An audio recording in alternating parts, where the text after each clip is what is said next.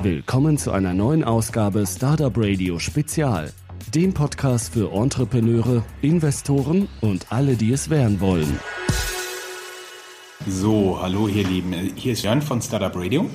Heute stehe ich mal nicht an meinem Schreibtisch, sondern wir machen mal wieder einen Hausbesuch. Wir sitzen hier gerade um den Tisch mit insgesamt fünf Leuten und ich würde euch jetzt mal unsere Gesprächspartner vorstellen.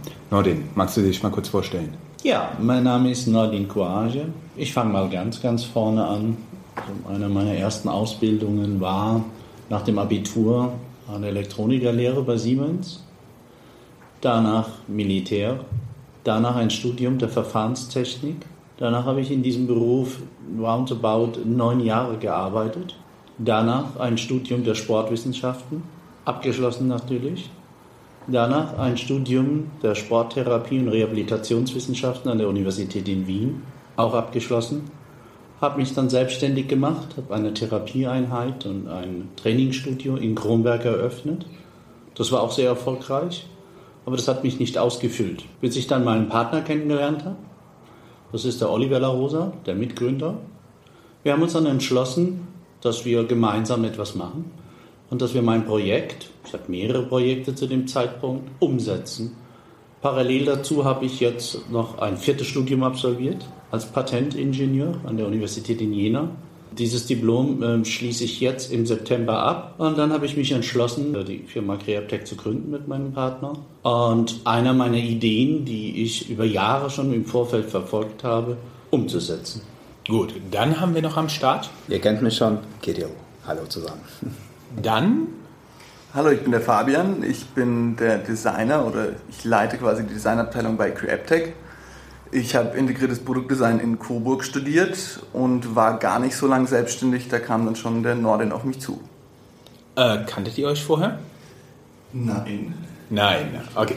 Die Geschichte ist auch interessant, da kommen wir später drauf. Und last but not least. Hi, ich bin Michelle. Ich bin die Schwester vom Partner vom Nordin. Okay, wunderbar. Dann stellt doch mal kurz vor, was wir hier vor uns sehen. Also unsere Zuhörer sehen das im Moment natürlich nicht. Wir haben so eine Art weiße Uhr, weiße Armbanduhr vor uns. Könnt ihr mal kurz beschreiben, was wir hier vor uns haben? Vor uns haben wir ein System, das Mechanorezeptoren benutzt. Das heißt, einen Sinn, den wir angeboren haben. Einen Rezeptor, einen Mechanorezeptor, der sich in der Haut befindet. Nach ein paar Vorstudien sind wir darauf gekommen, dass es natürlich am Handgelenk eine hohe Sensibilität hat und eine sehr gute Reizweiterleitung hat und es auch sehr simpel ist zu verstehen. Wir haben zwei Armbänder, eins tragen wir an der linken, eins tragen wir an der rechten. Wenn wir rechts abbiegen sollen, vibriert das rechte und wir nehmen ein Signal wahr. Wenn wir links abbiegen sollen, vibriert das linke. Das macht es sehr einfach, sich in fremden Umgebungen zu navigieren und die Konzentration wirklich auf seine Umwelt zu lenken und entspannt mit unserem System das Navigieren in fremder Umgebung zu nutzen. Woher stammt denn die Idee? Weil so, so spontan käme mir nicht in den Sinn. Also ich habe da nach wie vor immer mein Handy vor mir und laufe dann und laufe ab und zu in Leute rein. Wo kam die Idee her? Da ich ja auch Diplom-Sportlehrer bin, ich wollte damals äh, promovieren und hatte ein Projekt. Und in diesem Projekt habe ich den europäischen Profifußball analysiert und hatte dieses Projekt in die Schublade gelegt. Kurz darauf kam mein Sohn und sagte, hey, kannst du mir mal etwas Geld geben? Das war der Anfang von allem. Und ich sagte, für was brauchst du das Geld?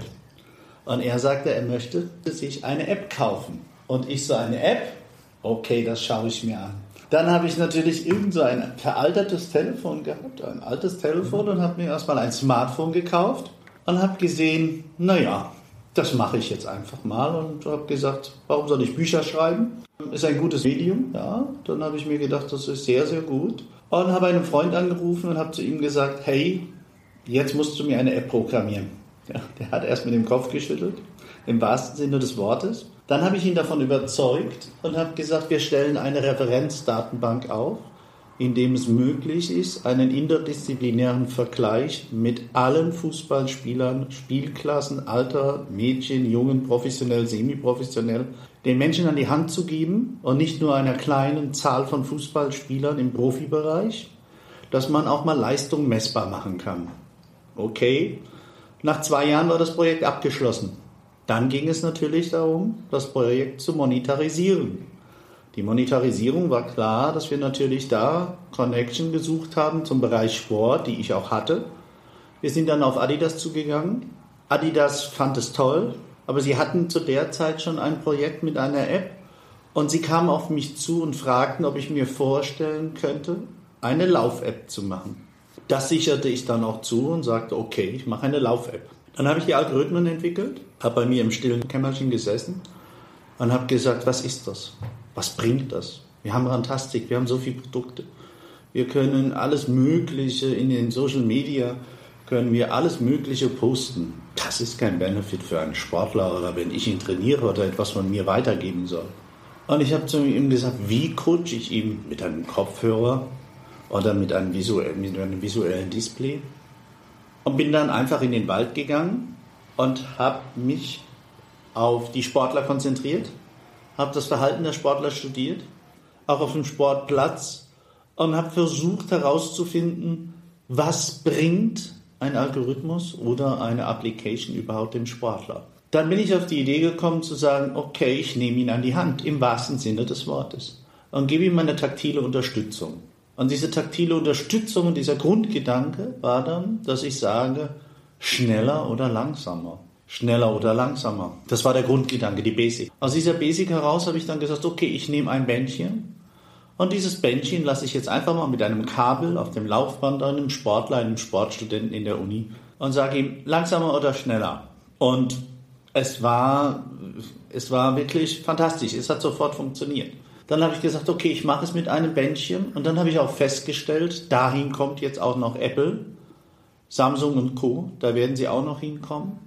Dass wenn man eine Pendelbewegung hat, bei 17 Stundenkilometer, und dann links und rechts verstehen soll und dann schneller oder langsamer laufen soll, hat nicht funktioniert.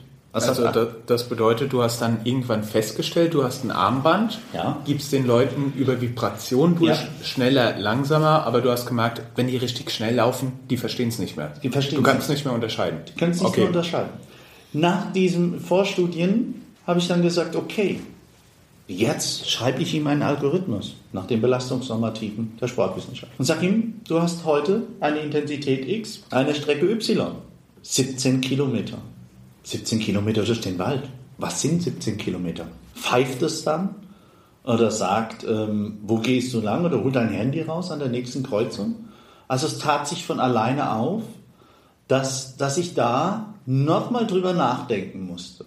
Und ich habe dann versucht, einen Code zu integrieren, habe die ersten Versuche gemacht und habe halt festgestellt, dass ein Sportler dieses Gerät während der Navigation oder der Trainingssteuerung nicht verwenden kann. Und habe gesagt, wir versuchen es mit einem bilateralen System links und rechts. Und habe einfach erst einmal so gesagt, ihr biegt links ab, ihr biegt rechts ab und das funktioniert. Es funktioniert einfach fantastisch. Die Leute verstehen es intuitiv von ganz alleine und das hat dann mich auf die Idee gebracht zu sagen, okay, jetzt setzt du dich hin, nimmst deinen Stift in die Hand und schreibst ein Patent. Aus diesem Patent sind mittlerweile drei Patente hervorgegangen. Ein Patent mit einem Armband und einem Sensor. Eins, was wir mit jeder Smartwatch der Welt koppeln können, um ein bilaterales System in die Transmission, also in die Umsetzung zu bekommen, wo wir jede Uhr als linkes oder als rechtes programmieren können mit einem Additiv, einem monolateralen Bandes und einem vollwertigen Trainings- und Navigationssystem mit zwei Armbändern. Und dieses Bändchen kann natürlich auch von dem Design her, da kann Fabian dann später noch etwas zu sagen, individualisiert werden in allen Formen, allen Größen und allen Varianten. Also theoretisch auch mit startupradio.de Schriftzug. Ja. Ja. Ja, unbedingt, exakt haben wir jetzt praktisch hier zwei Dinge vor uns. Wir haben eine Smartwatch und so etwas, wenn ich es mal bösartig einfach trivial umschreiben kann, so ein Ergänzungsband. Ergänzungsband, ein vollwertiges System, in dem auch ein Trainingssystem integriert ist und eine Steuerung, die auch ohne Smartwatch funktionieren kann. Man kann sich also überlegen, kaufe ich eins, weil ich eine Smartwatch habe, möchte ich nur ein Band tragen und sage, ich jogge sowieso nicht, mir reicht es, wenn ich spazieren gehe, meine Pulsüberwachung habe oder eine leichte Trainingsanweisung bekommen, mhm. wenn zum Beispiel ein älterer Mensch über einer gewissen Herzfrequenz ist oder in einen, in einen gesundheitlichen Bereich reinkommt, der für ihn schädlich ist, dann kann die Uhr ihn überwachen und auch als Coach oder als Guide dienen. Es gibt auch die Option, zwei Bänder von euch zu nutzen. Zwei ist ein vollwertiges System, ein ausgereiftes technisches System. Das würde ich dann dem Menschen empfehlen, der wirklich Sport machen möchte. Wir haben ja über 27 verschiedene Anwendungsfelder. Wir stellen uns den Feuerwehrmann vor, der im Rauch ist. Der Feuerwehrmann, der Hitze ausgesetzt ist, da werden wir spezielle Bänder für entwickeln. Wir stellen uns den Polizisten vor, der ein Schild und einen Gummiknüppel in der Hand hält. Wir stellen uns einen Soldaten vor, der im Krieg nicht geortet werden soll. Oder auch einen Polizisten, der unabhängig von Telekommunikationssystemen haptisch im strategischen Einsatz geführt wird, zum Beispiel zur Verbrechensbekämpfung, zum Auffinden von Straftätern. Des Weiteren stellen wir uns das natürlich auch vor, wenn wir kleine Kinder haben und sie sind am Strand, da hat Fabian sehr, sehr schöne Produkte entworfen. Die Mama sagt dem Kleinen so, hier bin ich, die Bänder wissen, wo sie sind, er kann spielen, machen, was er will, er weiß, wo er ist. Er sagt dem Bändchen Mama in Blau, Rosa, in allen Farben und Formen und wird zur Mama zurückgeführt, egal wo Mama ist im Urlaub. Was natürlich auch sehr schön ist, ist das Führen und das Guiden in großen Vergnügungspark wie Walt Disney im Rust-Europa-Park, wo dann auch die Mama im Vorfeld die Routen eingeben kann.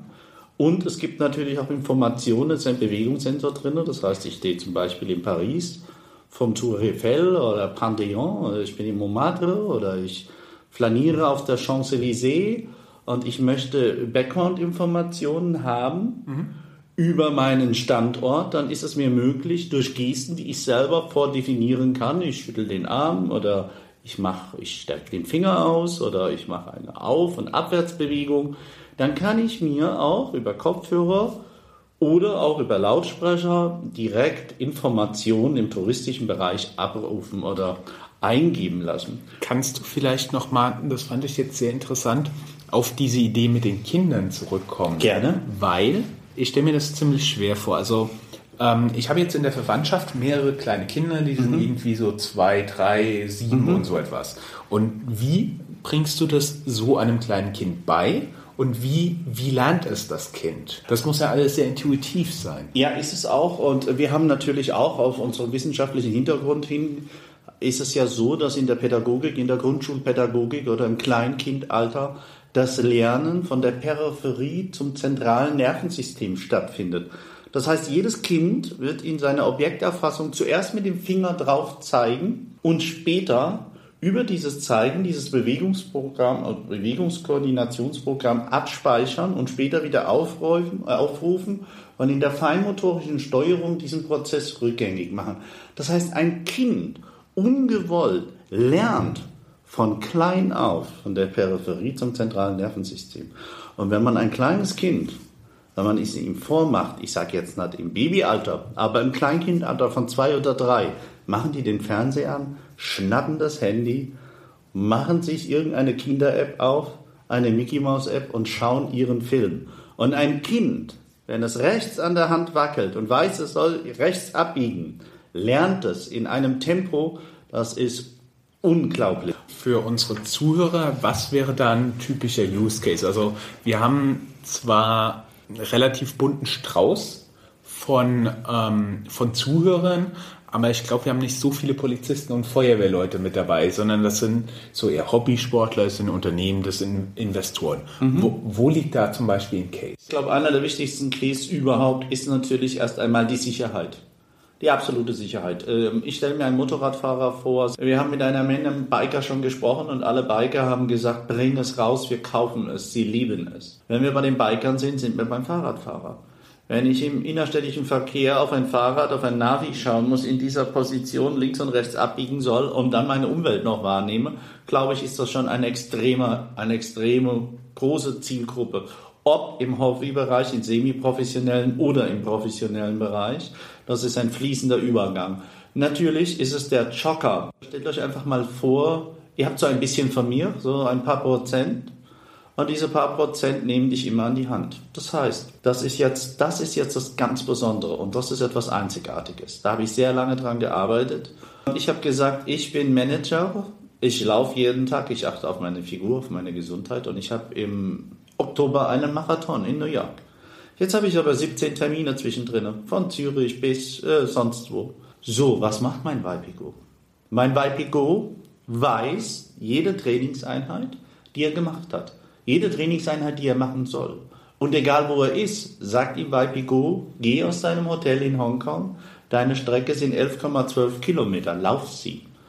Wenn dein Puls nicht gut genug ist, rechnet der Algorithmus automatisch zurück und verkürzt die Strecke und bringt ihn wieder zurück und geht auf sein aktuelles Leistungsniveau ein. Und egal wo er ist auf Gottes Erden, seine Strecke wird individuell gecoacht, seine Trainingsleistung wird individuell gecoacht und das überall auf dieser Welt. Und ich denke, das macht es absolut einzigartig. Gibt es Funktionen, die unabhängig vom Smartphone funktionieren? Also kann ich einfach diese Bändchen mitnehmen und das Smartphone zu Hause lassen? Das ist möglich. Über diesen Use Case haben wir natürlich nachgedacht.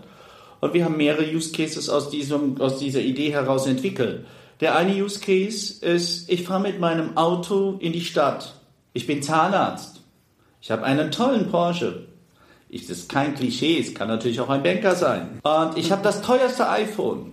Und ich habe das beste Navigationssystem. Aber ich weiß leider nicht, wo ich hin muss. Jetzt parke ich. Jetzt packe ich mein iPhone aus oder mein Samsung und ich schaue drauf und bin in einer Großstadt in London und muss jetzt noch 20 Minuten auf mein Handy gucken, um den Weg zu finden. Wir parken, wir schalten unser Radio aus oder unser machen, wir, wir stellen den Motor ab. Unser Navigationssystem erkennt es, wir gehen aus dem Auto und werden durch die restliche Strecke von unserem System geführt. Genau denselben Use Case hätten wir ja auch, wenn wir Kinder haben, die zur Mama müssen. Die kriegen natürlich kein Smartphone für 500 Euro in die Hand, weil ähm, diese Verantwortung würde ich meinem Kind nie zubürden, irgendwo im Ausland so ein Kind im Kleinkindalter mit einem Handy am Strand rumzulaufen für 500 Euro. Also äh, wer das macht, sorry, das ist klar, dass das dann natürlich auch unabhängig von einem Mastereinheit geschieht.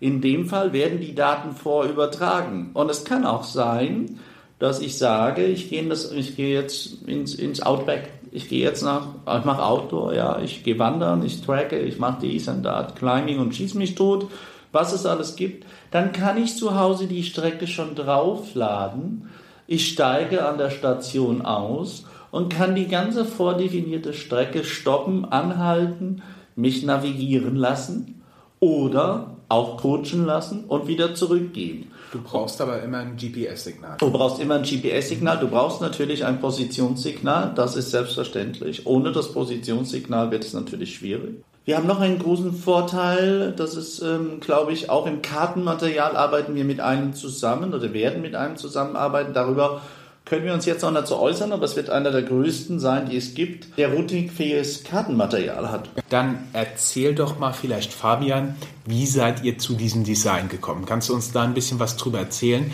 Unsere Zuhörer sehen das ja leider nicht. Kannst du vielleicht mal so ein bisschen beschreiben, was wir hier haben und wie ihr dazu gekommen seid und vor allem, wie sehen die Dinger für Kinder aus? Also äh, im Grunde genommen lebt das Ganze von der Idee, ein Navigationsgerät zu sein, das man am Körper trägt. Und wir haben versucht, jetzt ähm, in unserer ersten Version ein Mittelmaß zu finden und haben die Architektur eigentlich darauf ausgelegt, dass es einfach lange hält und dass der, dass der User ganz viel Spaß daran hat und das äh, Ganze quasi gedämpft ist und geschützt ist und stabil bleibt. Und danach haben wir das ausgerichtet. Noch dazu kommt, dass der User, wenn er joggt, wenn er läuft, nicht großartig abgelenkt werden soll. Er soll sich eigentlich äh, komplett dem System vertrauen. Und äh, daher kommt dann auch, dass man eigentlich gar nichts hat, außer zwei Armbänder, die man fühlt, die man spürt. Und ein kleines Display, auf dem ich mich dann trotzdem noch versichern kann, dass ich auch wirklich richtig gefühlt habe. Aus mehr besteht das Ganze gar nicht, soll es auch gar nicht, weil es im Endeffekt so simpel und einfach wirken soll, dass man ganz wenig Probleme damit hat. Wenn ich jetzt nochmal auf das Kind am Strand komme, ihr habt praktisch auch kleinere Versionen? Genau, also im Endeffekt werden wir es in der Grundversion jetzt erstmal in vier verschiedenen Größen anbieten und das Kinder Go wird dann nochmal eine extra Auskopplung werden. Verstanden. Und wäre das dann auch wasserdicht?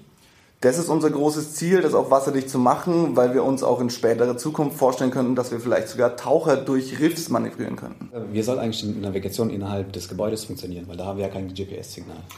Das ist eine sehr gute Frage und da gibt es ja ein die neuen Ansätze. Das hatten wir zuvor nicht erwähnt. Wir haben ja auch den ESA-Förderpreis gewonnen von der Europäischen Raumfahrtbehörde. Und das sind unsere Partner in der Entwicklung. Also wir haben die komplette Europäische Raumfahrtbehörde die nächsten zwei Jahre als Entwicklungspartner auf unserer Seite. Und ich denke, also vom technischen Know-how haben wir das höchste Maximum, was es gibt. Und man muss sich das einfach so vorstellen, man hat ein Positionssignal. Was habe ich? Was ist ein Satellit? Ein Satellit, wir brauchen drei Satelliten. Wenn wir noch die Geschwindigkeit haben, brauchen wir vier Satelliten. Wir brauchen einmal die Strecke, wir brauchen die Höhe und dann brauchen wir die Geschwindigkeit. So, dasselbe Problem haben wir natürlich im Raum. Wir müssen einen Raum vermessen. Wir brauchen also einen Router. Die neuen Routersysteme werden gerade auch von Apple, sie hat ein tolles gemacht und auch Google ähm, sind da gerade sehr dran interessiert. Und das ist ja auch ein großer Vorteil für uns, weil wir das natürlich auch in unserem Patent drin haben. Das heißt, wir brauchen einen Router und dieser Router muss natürlich den Raum kennen und positionieren. Wir werden ein Pairing machen mit dem System. Das heißt, wir kommen mit unserem Handy rein, entweder über Bluetooth oder sonstiges, und wir werden empfangen als Signal. Dieses Signal wird im Raum positioniert. Dadurch wird es möglich, uns zu führen. Die neuen Systeme, wie sie jetzt am Frankfurter Flughafen sind oder auch in Dubai oder in großen Hotels, da wird sehr, sehr viel Geld reingesteckt im Moment, auch in der Logistik, was äh, ein sehr interessantes Feld ist. Geht es immer dazu, dass man es über, über Signale macht? Ja, das Signal, und dass man dieses Signal, was man erfängt, auch dann einem Menschen zuteil werden lassen muss. Und da kommen wir wieder dann auf die Technik zurück und das heißt, ich schaue wieder aufs Handy und da muss ich jetzt auf dem Handy visualisieren, dass ich die Treppe hochlaufe. Also im Endeffekt bin ich immer blind, im Blindflug unterwegs und das mit der neuesten Technik. Und auch da haben wir gesagt, okay, so what? Wenn das mit deinem Handy möglich ist, lass dein Handy zu Hause, du bist auf der Messe, sei entspannt und sag ähm, Mercedes-Stand. Und ich lasse mich entspannt zum Mercedes-Stand führen. Oder ich habe auf Ebene 6 das Auto 7 und ich werde ganz entspannt auf Ebene 6 oder durch die Menschenmassen geführt. Auch das ist natürlich technisch möglich und das ist nur eine programmtechnische Umsetzung von unserem Programmierer, sprich Informatiker der sehr fit ist in dem Bereich. Ich hätte ja jetzt noch zwei Fragen. Gerne. Das, das springt mich ja geradezu an. Ist das auch eine Hilfe für Blinde? Ähm, das ist eine gute Frage. Diese Frage haben wir uns auch gestellt. Wir wollten etwas für Blinde machen. Aber äh, da gab es auch schon den Viprotrack. Das ist aber falsch. Das funktioniert nicht. Da haben wir auch wieder monolaterales System. Es funktioniert aus dem Grund nicht. Ich als Unternehmer und als Entwickler und auf der Engineering-Seite möchte keinem Blinden sagen, du biegst jetzt rechts über den Zebrastreifen ab und es kommt ein 16-Jähriger mit fünf Flaschen Bier mit 100 Stundenkilometer und nimmt auf den Blinden Rücksicht.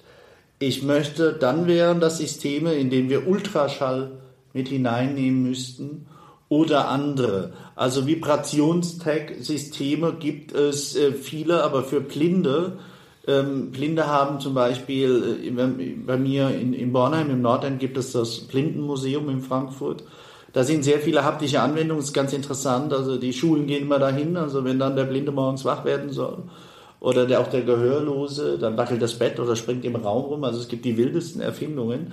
Aber ich mit meinem Know-how möchte also keinen Menschen ohne ein Ultraschallsystem führen. Wir haben jetzt ähm, die neuesten Studien uns angesehen vom Fraunhofer Institut, in denen neue Chip-Technologien entwickelt werden, die zwei mal zwei Millimeter sind.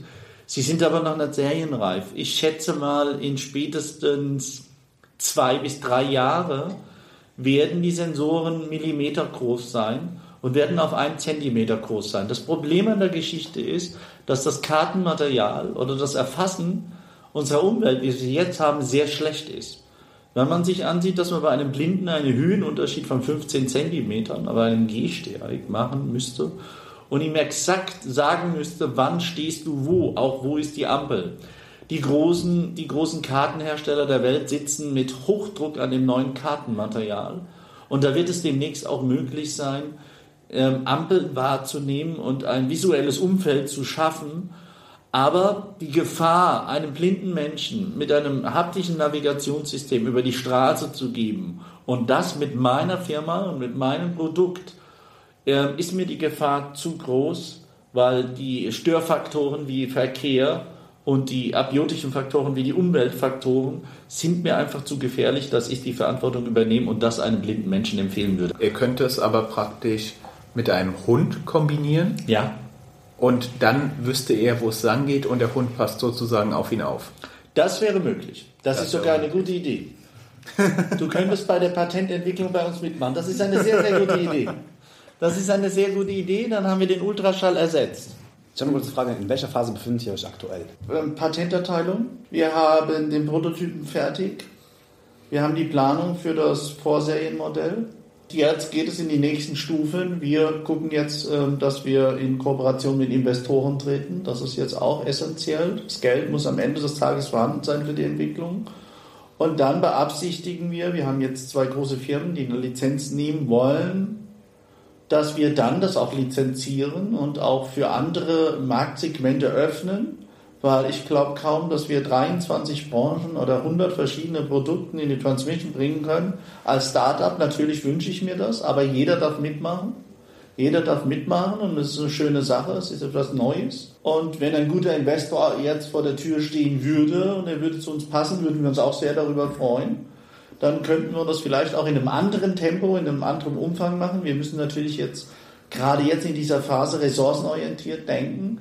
Wir arbeiten viel mit unserem eigenen Geld. Wir stecken unsere ganze Zeit dort rein.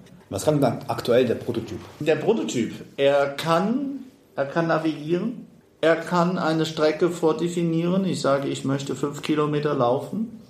Diese fünf Kilometer werde ich geführt, individuell, egal wo ich auf der Welt bin. Er kann Zeitstrecke. Nächste Woche ist auch die Pulsintegration drin. Da sitzen wir gerade. Da muss man aber dazu sagen, das sind Algorithmen, das sind Programme, das ist also mehr auf, auf der Informatikerseite. Da ist es natürlich gut, wenn man nur, nicht nur einen Informatiker hätte, sondern fünf. Das würde das Ganze etwas beschleunigen. Ich habe schon manchmal immer ein schlechtes Gewissen, wenn ich der sogenannte CEO bin und sie müssen alle arbeiten bis spät.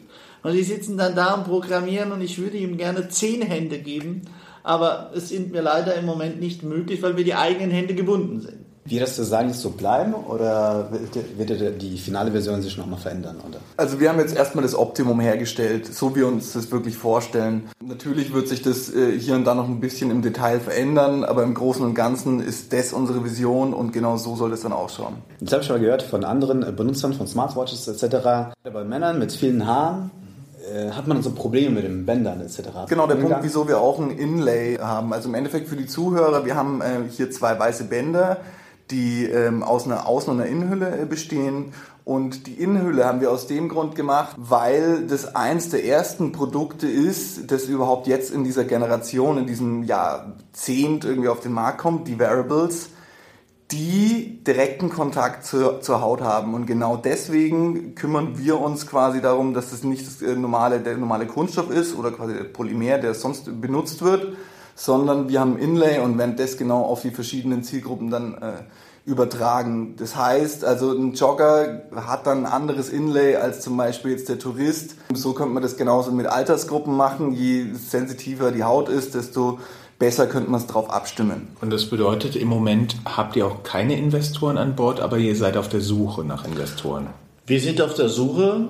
Wir haben einen Investor. Das ist ähm, ein Investor haben wir drin, aber das ist ein kleines Investment. Ja, mhm. das ist ein kleines Investment. Das war so eine Initialisierung. Das hat das alles in Gang gebracht. Aber im Prinzip ja, wir könnten einen Investor gebrauchen um die Performance von unserem Produkt und auch die Umsetzung natürlich schneller und in einem anderen Art und Weise zu tun, wie wir es jetzt tun. Wir machen alles, was wir können. Und finanziell ähm, wäre es natürlich gut, wenn wir einen Investor hätten, der uns unterstützen würde. Kannst du uns ein paar Fakten zu den Bändern sagen? Also wie lange halten die? So Akkulaufzeit ist ja auch so ein großes Thema. Die Akkulaufzeit ist ein riesengroßes Thema.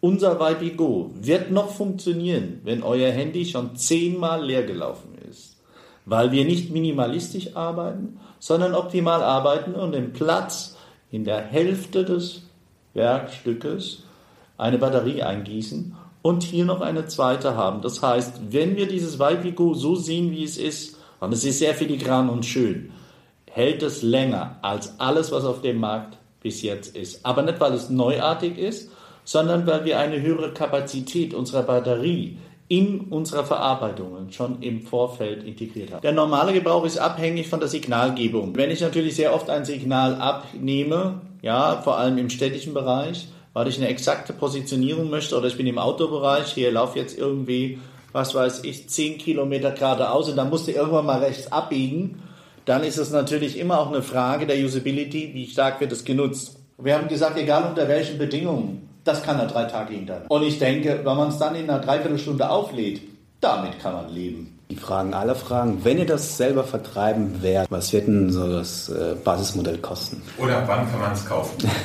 Aber wann man es kaufen kann, ähm, das ist jetzt eine Frage. Ich denke mal so, mir in sechs Monaten werden wir es ähm, im Markt haben. Es kann auch ein paar Monate nach oben unten. Wir sind ein Startup, ist auch immer eine monetäre Sache, ist klar. Die Planung geht dahin, dass wir versuchen, a, die Rechtfertigung unserer, unserer Konstruktion, auch unseres Know-how, was wir reingebracht haben, preislich niederzuschlagen. Aber ich würde sagen, wir liegen so bei einem Paarsystem zwischen 139 und 150 Euro für ein patentiertes System weltweit, was einzigartig ist. Wie könnt ihr das so günstig herstellen im Vergleich zu anderen Anbietern? Die anderen stellen es genauso günstig her, nur haben ein besseres Brand. Wenn man etwas für 100 Euro kauft, wird es in China doch nur für 5 Euro hergestellt. Wir haben gesagt, okay, wir sind in der Start-up-Phase wir möchten auch, dass die Leute es sich leisten können. Bei dem, was wir an Know-how da reinbringen und was wir die letzten zwei Jahre für Opfer gebracht hatten, müsste man ein Vielfaches mehr nehmen. Aber wir müssen realistisch sein und es soll auch bezahlbar sein. Und wir möchten auch, dass es die Leute sich kaufen und haben auch Spaß dran, wenn die Leute unser Produkt nutzen. Und hoffen dann, dass das natürlich dann auch die Reihe umgeht und dass das sich dadurch auch bemerkbar macht, dass wir uns von allem anderen abheben. Es ist ein relativ einfaches Armband, was man ergänzend zu einer Smartwatch tragen kann oder zwei Armbänder, die einem jeweils mittels Vibration am jeweiligen Arm links-rechts lotsen. Lotsen oder auch trainieren oder genau. überwachen. Und dazu gibt es auch noch einen Coach. Ja, ja, das hast du kann, sehr gut. Kann, kann das Band selbst oder braucht man dafür eine Smartwatch den Puls messen?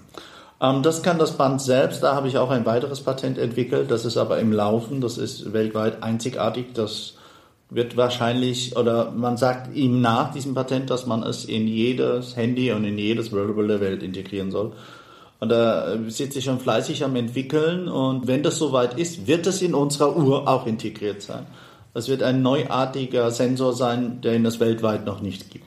Weil du sagst, Uhr, wird es auch Uhrfunktion haben, Smartwatch? Die Smartwatch-Funktion, nein. Wir machen ein Metazeichen. Dieses Metazeichen ist für die meisten Menschen, die gelernt haben, sich zu navigieren oder die abhängig sind von einer visuellen Einstellung, dass sie sich an ein kohärentes Bild oder an ihre neuronalen Strukturen binden können, dass sie nochmal einen Blick drauf werfen. Nach dem zweiten oder dritten Mal schaut niemand mehr auf das Display. Auf dem Display haben wir einzelne Symbole, die Symbolik. Man muss sich vorstellen wie im Mittelalter eine Heraldik, die dich dann führt oder dir signalisiert, in welchem Modus du bist. Und die Uhrzeit werden wir auch reinbringen, aber da ist es einfach, das ist eine programmtechnische Umsetzung. Wir haben da ein OLED-Display und in diesem Display ist es eigentlich möglich, alles anzuzeigen, was das Display darstellen kann. Das heißt, wenn es jetzt zum Beispiel ein großer Autokonzern ist wie VW oder wie BMW, dann kann der natürlich auch da, wenn er eine Aktion macht oder das für seine Fahrzeuge nimmt, sein VW-Logo darstellen. Oder es könnte man, die Idee kam ja von dir, kann man das Startup-Radio-Symbol drauf machen? Auch das wäre natürlich anzeigbar. Also da sind technisch, ist es glaube ich nur eine Entscheidungsfrage, was man programmtechnisch oder was der Informatiker dann dort anzeigt. Wir haben ein Meterzeichen dieses Meterzeichen geben wir als Hilfestellung.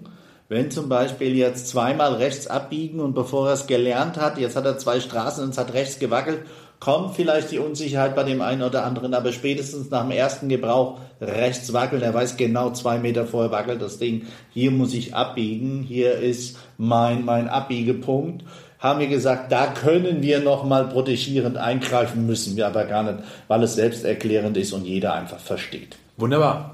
Dann vielen lieben Dank Gerne. Und jetzt machen wir noch ein paar schöne Fotos, die könnt ihr auf unserer Website www.startupradio.de sehen. Gerne. Genau. Und wenn ihr noch mehr wissen wollt, dann besucht uns einfach auf unserer Website oder auf Facebook unter www.creaptech.com oder unter YBGO auf Facebook. Das war eine Folge Startupradio.de. Weitere Gespräche mit Gründern, Investoren und Organisatoren von Startup-Events findet ihr auf www.startupradio.de.